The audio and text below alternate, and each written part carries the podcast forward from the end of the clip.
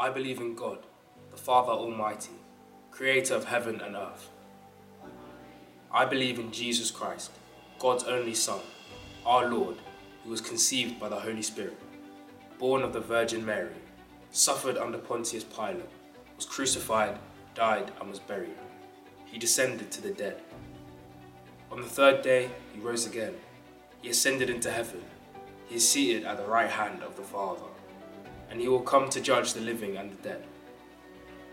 I believe in the Holy Spirit, the Holy Catholic Church, the communion of saints, the forgiveness of sins, the resurrection of the body, and the life everlasting. Amen.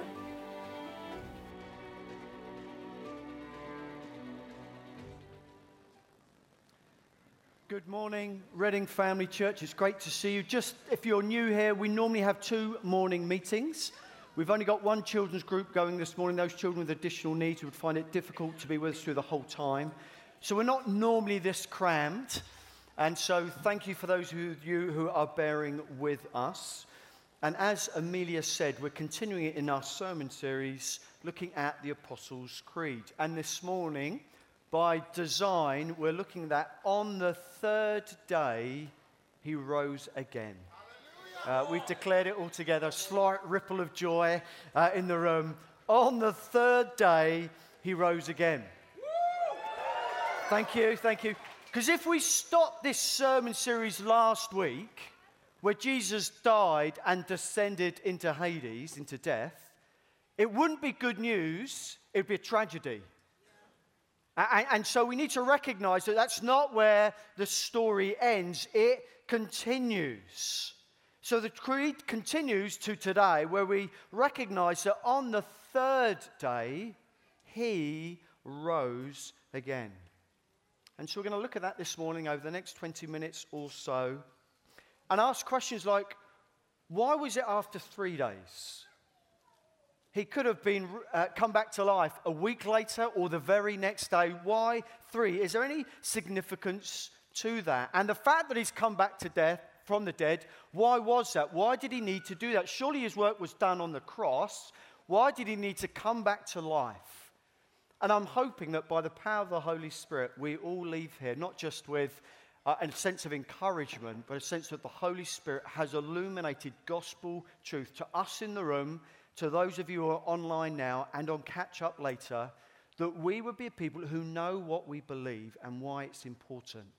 That for the last thousand or two thousand odd years, believers like us have gathered together in the name of Jesus across our differences, exalted Christ, and we know why. And we've learned from those who have gone before us. So, the first, let me pray. I'm, I feel delightedly jumbled up in Christ. And I was singing my songs and then realizing I've got to think, Holy Spirit, uh, we want to be familiar with your activity, not just in our heads, but in our hearts, animating our souls, our spirits, our emotions to wonderful news, regardless of our circumstances, the disappointment or joy, the hopes or setbacks that we are feeling this morning. We want gospel truth to penetrate our hearts and give us a joy that only you can give. That's what you do, Holy Spirit. Come and illuminate truth to us this morning in Jesus' mighty name. So, this morning, first of all, we're going to look at a signpost. Why on the third day? Why three days? And first of all, I just want to give you a, a quick heads up are any of you familiar with the first few chapters of the Bible, the book of Genesis? In Genesis chapter 1, we get this refrain starting on third day. Just give you a, a quick heads up to that. First of all, let's think about creation's first day, third day. So the very first, third day. This is by way of introduction. You see this signpost through the Bible. Genesis 1, verse 11 says this Then God said, Let the land sprout with vegetation every sort of seed bearing plant and trees that grow seed bearing fruit. These seeds will then produce the kinds of plants and trees from which they came, And that is what happened. So, right at the beginning of the creation story, on the third day, God spoke to the dust of the ground. He said, That which is nothing, come forth with seeds and fruit of your own kind, and come forth and populate the whole earth for the good of the earth and for God's glory. So, the very first third day of creation, we see God speaking to the ground and life coming forth that blesses the world and the nations ultimately. On the second third day, we get the same refrain. We see this in Genesis 28. Genesis 1:28 Then God blessed them and said, "Be fruitful and multiply, fill the earth and govern it, reign over the fish in the sea and the birds in the sky, and over all the animals that scurry along the ground." And evening passed and morning came, marking the sixth day. So on the sixth day, God created animals, but more importantly, He created those made in His own image, male and female. He called them from what? the dust of the ground to come forth. And they're to go and to rule and reign and to populate the earth. Why? For the good of the earth, yes, but also for the glory of God. That the nations of the earth would acknowledge him. He speaks to the dust, and life comes forth out of death.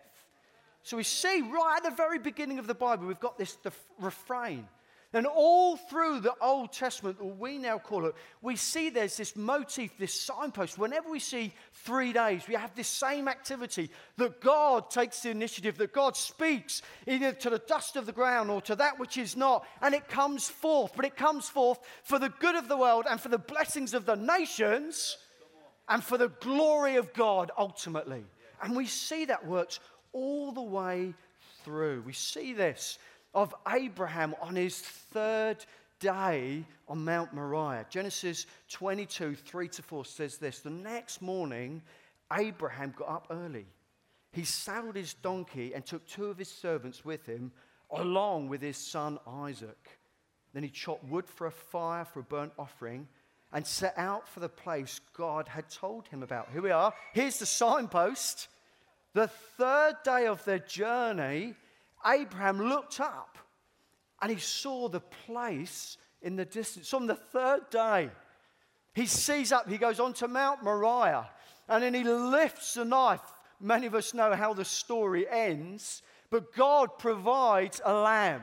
And so, from a place of death, a substitute is provided, and we know, because we know how the story ends, that Isaac's return, and then all the nations of the world are blessed through Abraham.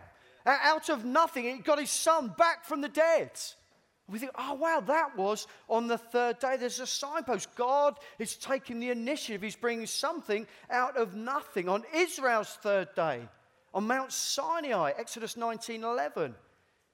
Be sure, this is God speaking to Moses, be sure that they are ready on the third day.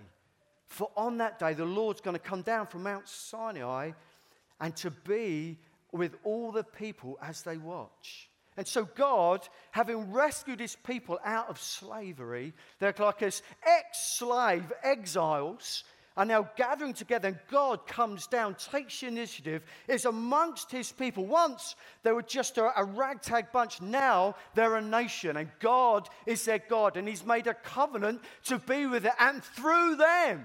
All the nations of the world are going to be blessed, and he is going to be glorified. He speaks to that which was not, and now that they are a nation, and God is their God. On the third day, it keeps giving. Jonah's third day. Jonah is called by God to travel east to Nineveh. He rebels and he goes west towards Tarshish. Incredibly, a, sw- a fish swallows him. Jonah 1, verse 17. Now the Lord had arranged for a great fish to swallow Jonah. And Jonah was aside the fish for three days and three nights. So Jonah fails to obey God and experiences like a death in an unlikely tomb, a very large fish. This fish vomits him out. And then from this place of death, because God has taken initiative, Jonah goes and proclaims to the people of Nineveh, and 120,000 people are saved from a place of death. And now they turn and they repent, and God is glorified. Isn't that good news? Jesus picks this up. But then he talks about Jonah for himself. Jesus' third day, Luke 9 22. The Son of Man must suffer many terrible things. He said, He will be rejected by the elders, the leading priests, and the teachers of religious law. And he will be killed. But on the third day, he will be raised from the dead. In fact, Jesus, it's recorded 21 times in the gospel, he talks to the third day. That wasn't random there was this motif. If you'd been born in the first century and you were Jewish, you would know that the third day is a signpost. It is telling you that God is going to take the initiative. God is going to call out of the dust of the ground of where there is nothing into something. And that something was for the blessing of the world and the nations, but ultimately for the glory of God. So Jesus, you know, 21 times talks about the third day. Can you see what's happening here? Can you see what's happening here? And on what day did Jesus rise from the dead? The third day. Can you see the connection? Can you see why the Apostles' Creed has picked it up? It's such a significant moment. God takes the initiative. God brings life out of death, something out of nothing. And He does it for the good of the world, the blessing of the nations. Look around, the nations are amongst us. Because the third day was always a signpost. God was going to do this. And so, as we look at the Apostles' Creed, we realize that on the third day, what happened? He rose from the dead. Why did he have to come back from the dead? Surely the job was done. Could they not write a letter? Yeah, uh, hey, I'm not here anymore. I'm in heaven. See you ahead. In the wisdom of God, he decided that what we needed was a very public demonstration of what has happened spiritually in the physical domain. It was not something that was going to be hidden away. 500 plus people saw the risen Lord Jesus Christ. There could be no doubt about it. So, in the wisdom of God, he rose again on the third day. I want to remind us of the, just one of the many achievements that we can see of what happened at the cross event, the, the death, and then the resurrection. When Jesus was resurrected and seen, he was undisputably Jesus as the Son of God. Romans 1, verse 4 says this And he was shown to be the Son of God when he was raised from the dead by the power of the Holy Spirit. He is. He is Christ our Lord. In a few weeks' time, I'm told there's going to be something called the FA Cup final. Not too interested in football myself. But what will inevitably happen, you'll have some old footballers, some pundits deciding who man of the match is. And unless it's a West Ham player, Scott isn't going to agree with them. And then you'll have other pundits arguing amongst themselves who is man of the match. And we all know, those of us who don't really care, but only watching it because other people in the room and it's important to them, you're never really going to resolve who a man of the match is because their criteria is either because they're ex England players or they're West Ham players or not West Ham players. And then whether it's English Premiership or whether it's the, apparently the African nations are emerging as strong footballing talent. Is that right?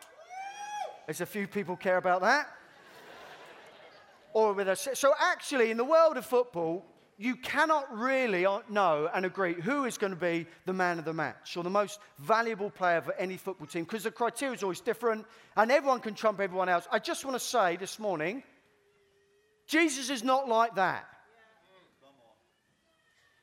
If you want to know who the man of the match is, the most valuable player in humanity, then the creator of humanity gets to call that.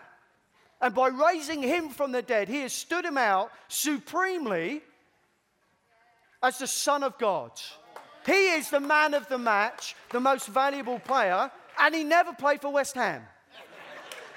I'm just saying, when he rose from the dead, God was saying, This is my son. I have raised him from the dead by the power of the Holy Spirit. He is Jesus, title, the Christ, our Lord. That is good news. We know that is true because he rose from the dead. It was also a demonstration of his victory over death.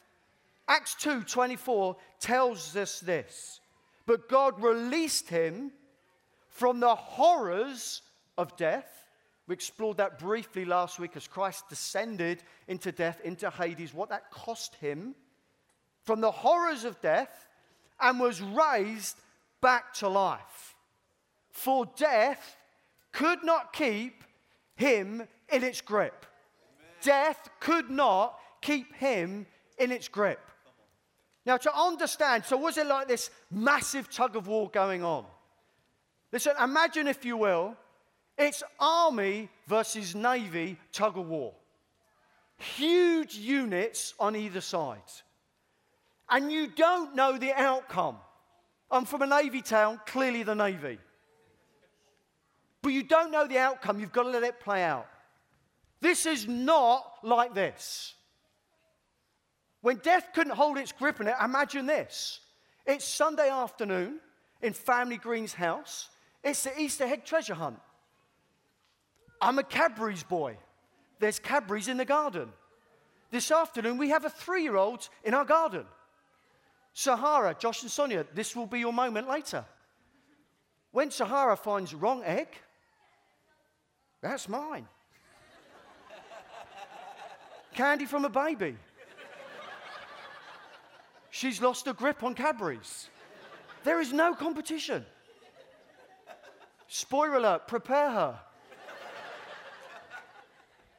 The Bible says this death could not keep him in its grip. No claim.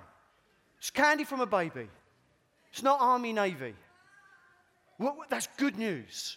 We know that is true. Death had no claim on him. The wages of sin is death. No claim on Jesus is up. And just to say, this is important for us this is resurrection, not resuscitation. 1 Corinthians 15 42. In the same way, it is the same way with the resurrection of the dead. Our earthly bodies are planted in the ground when we die, but they will be raised to live forever. Just want to say, because this helps us later, there's a huge difference between resurrection and resuscitation or reanimation of a body. Resurrection refers to putting on a new, glorified body. That's what the followers of Jesus were encountering from Easter Sunday onwards. Whilst reanimation or res- resuscitation, that's referring when you raise someone in their old mortal body in which that they would later die again. So we know that Lazarus, as wondrous as that was, and the widow of Nain's son, and Dorcas and Jairus' daughter, all of those individuals who were reanimated, who were resuscitated, had to die again in their bodies. Jesus didn't die again and his body will be our bodies. And that is good news for us. When we see him walking around in his resurrected body, he is known as a first fruits. We'll talk about that later. For all of us, his body will be like ours. He is raised from the dead. So we have great hope. And largely, just to move on quickly now. Therefore, this is good news. This is good news for us. Why is this good news? Well, it's good news because of our union with Christ. We have a union with, we have communion, yes. We have fellowship. We have friendship with God. That's our communion. And sometimes we feel closer to God, other times less so because of our feelings. But actually, we don't just have communion with God, we have union with Him. Uh, we have this cast iron bond with Christ Jesus now. In fact, we're so associated with Christ Jesus, it's as if we are hidden in Him. It's as if He is literally, we are literally in Him. So when God the Father looks upon Christ, because we are so associated with Christ, we're indivisible from Christ, we're in Christ, He sees us being in Christ. That is good news for us. Because this union is unbreakable. It is an unbreakable cast iron guaranteed. We are now in Christ. Imagine, if you will, and this would, I think this would be tragic, if I got a heart attack right now and collapsed. My heart just stopped. I collapsed because my heart has died. I stopped in front of all of you. We know it'd be ludicrous if my big toe was complaining, say, I've not had a big toe attack. Why do I have to die now? Why is rigor mortis setting in on me? I mean, it'd be ludicrous. No, the heart has died, it's stopped. But then someone has found a defibrillator in the building, and they've run in and got the pads, and they've put the pads on my chest, and then my heart starts again. And, uh, and then I come around, and, and then my big toe is suddenly dead chuffed that he's in me because he's, my big toe's done nothing. But the heart has started beating again, and there's life in my body, and I'm jumping around, praising God, and everyone in the room, we knew that we're Pentecostals. It wasn't the defibrillator, it was the prayers of a righteous man. And we're all jumping around. This is amazing Easter Sunday. But my big toe died because my heart stopped. My big toe is alive again because it's part of my body. My body, because of the defibrillator and I guess David Motsenbali's prayers, have, have reanimated my body. But my big toe is part of my body and it's indivisible, it's part of me. We are in Christ Jesus. What happens to him happens to us. So when we suffer, of course, Christ suffered. But when he's raised from the dead, so too will we be. That is good news for us.